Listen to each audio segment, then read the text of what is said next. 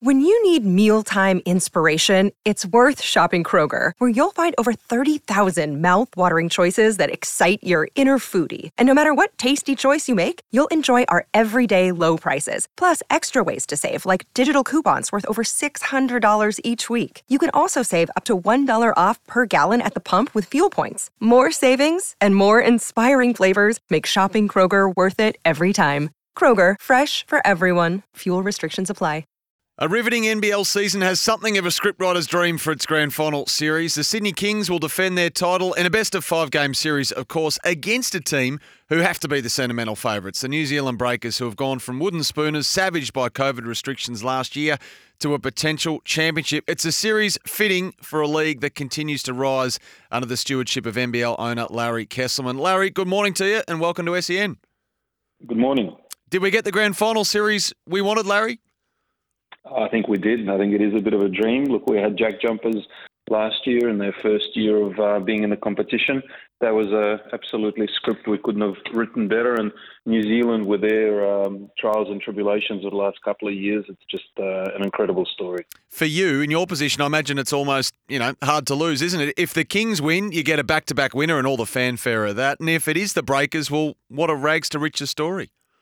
Yeah, well, Sydney has been the best team uh, in the competition for the last couple of years. I think uh, that's something that's pretty obvious. But no, no, doubt you've got the Australia versus New Zealand rivalry, and I think there'd be a lot of Australians also cheering on the underdog in, in New Zealand, especially considering what they and the team suffered of uh, being dislocated out of New Zealand uh, through COVID. So you can't help but be super happy for them as well. Larry, what are we to make of the 12 day wait, I think it is, between two, and they were two great semi final series, and all the momentum from the season, you know, stalling for these FIBA World Cup qualifiers? Well, I think we can't forget uh, how important the NBL is for the success of our, uh, our men's Boomers team. I think it's part of our job and part of our duty to make sure that we're successful on the international scale. We provide a lot of players, and uh, and the players love it. So uh, it's maybe not ideal. I think a, a, little break is not a bad thing. We have a lot of very very uh, beat up players who've played a lot of games in, in quick succession. So uh, a little break would have been good. This is probably a little too long, but um, we don't shirk away from our responsibility to help uh, the national team of um, of the Boomers. And without getting bogged down the nitty gritty of calendars and scheduling, it obviously couldn't be avoided. There was there was no way to obviously, uh, or must have been difficult to keep them apart. No, no. Unfortunately, we've got two windows that uh, go smack bang in the middle of our season. We'll have a look in the future if we can at least try to avoid one, but but it is hard. Uh, but having said that, it's okay. In the middle, we have the Boomers playing, so we'll we'll have the fans engaged with that, where they can watch a lot of their um, NBL stars playing on the national, international scale. So that's good, and then we'll get uh, ready and get into the grand final series. It should be an absolute doozy, sort of best of five, and uh, I think it'll be very, very close and a very tight series. The NBL is obviously a 10 team model, Larry, and there's some teams within that setup that are absolutely thriving. All teams are doing well. What are your philosophies and thoughts on expansion. I mean, there is expanding for expanding's sake, but overarching, what are your philosophies and thoughts on it as we sit here at the start of 23?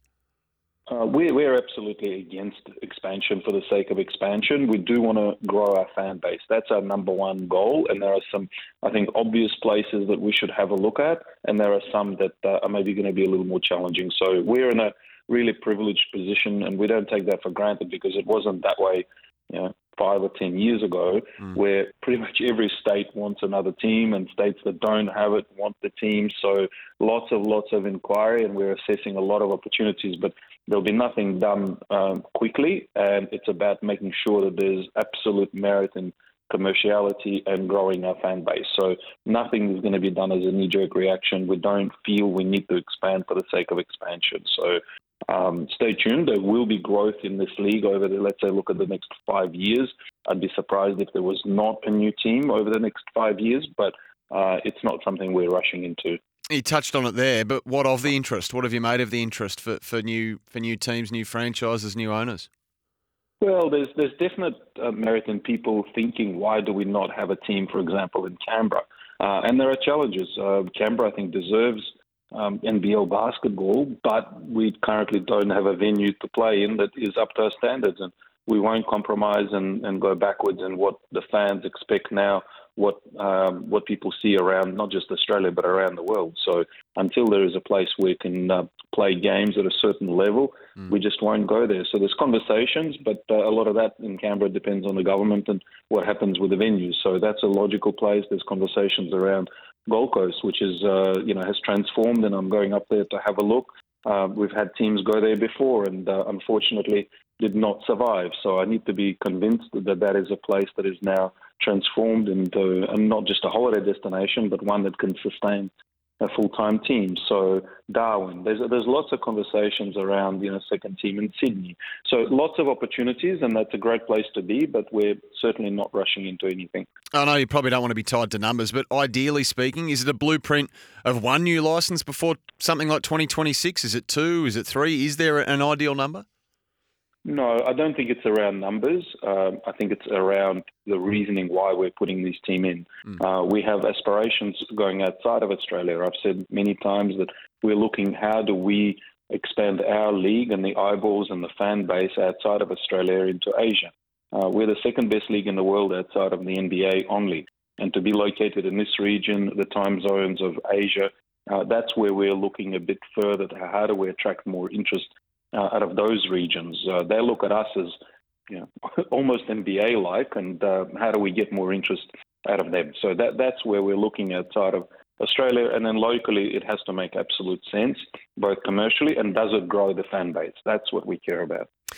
There's also been interest in the existing clubs as well, of course. So some high-profile people putting the uh, Nick Kyrgios recently, of course, uh, Andrew Bogut, we know, a, a, bunch of current and former NBA players. So you, have got uh, high profile people investing their money in the existing clubs as well, which is exciting.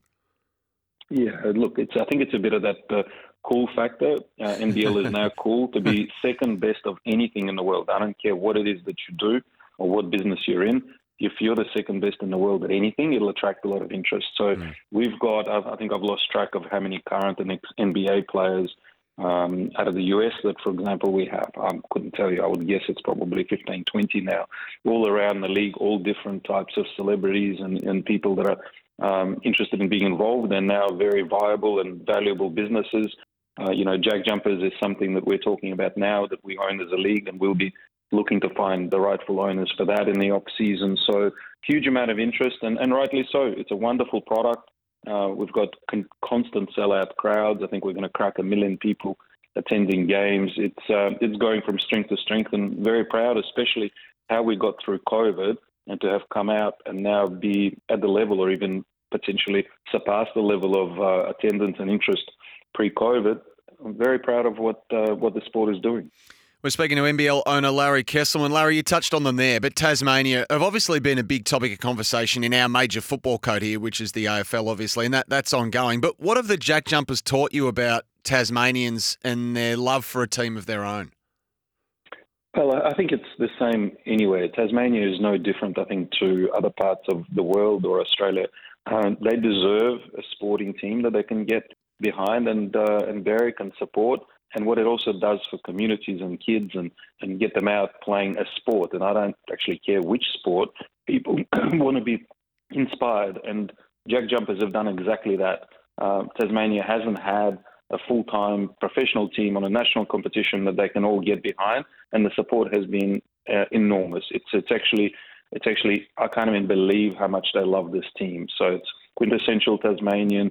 Uh, that my team on the ground has done a great job. The coach Scott Roth is a, a, a bit of a celebrity in Tassie now. He's a bit of an icon. So they love it. They've embraced the working class nature of the team, uh, defending the island uh, slogan. It's their team. That's how they feel. They they feel like it's a team that they can all get behind, and they absolutely love it.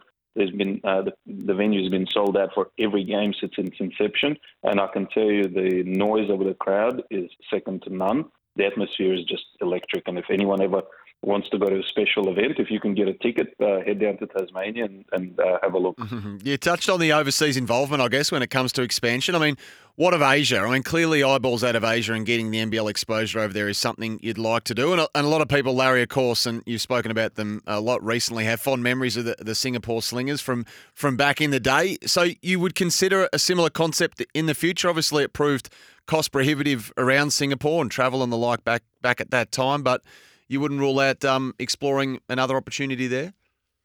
No, I wouldn't rule it out. I, I think, and I don't know exactly who was the mastermind in the original thought process. I think they were on the right track. I think the thought process was right.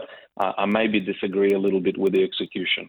I think it was not that they had the wrong idea. I think maybe maybe the way they went about it uh, is not how we're going to do it. We'll look at it a bit differently. Uh, I think just relocating a lot of Australian players to a different location is not the right way to go about it.